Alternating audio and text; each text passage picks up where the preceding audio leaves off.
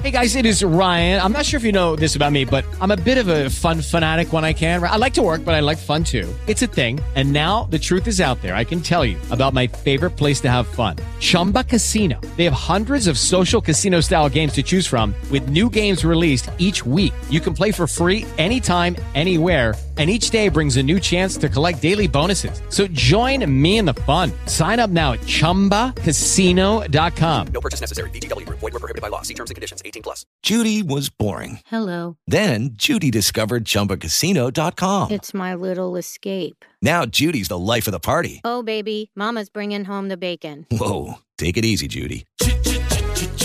The Chumba life is for everybody. So go to ChumbaCasino.com and play over 100 casino-style games. Join today and play for free for your chance to redeem some serious prizes.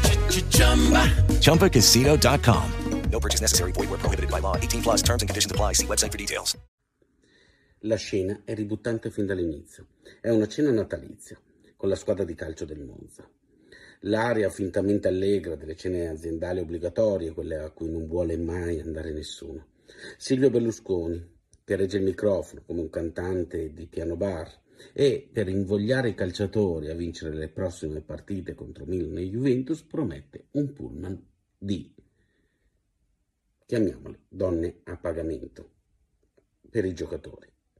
Tutti ridono, qualcuno perfino applaude.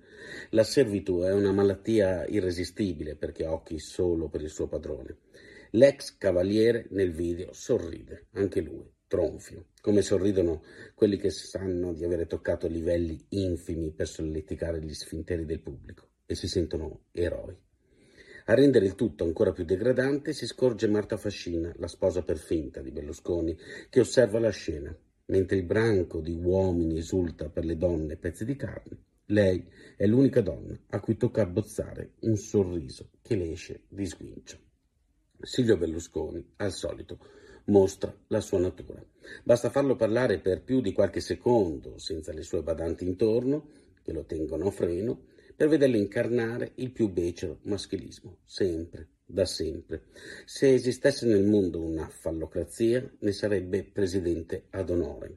Non è lui a stupire. A essere desolante è il fatto che pochi mesi fa qualcuno avrebbe voluto un soggetto del genere come Presidente della Repubblica, con l'appoggio tra l'altro di certi presunti editorialisti e moralisti che sono classe dirigente di questo Paese.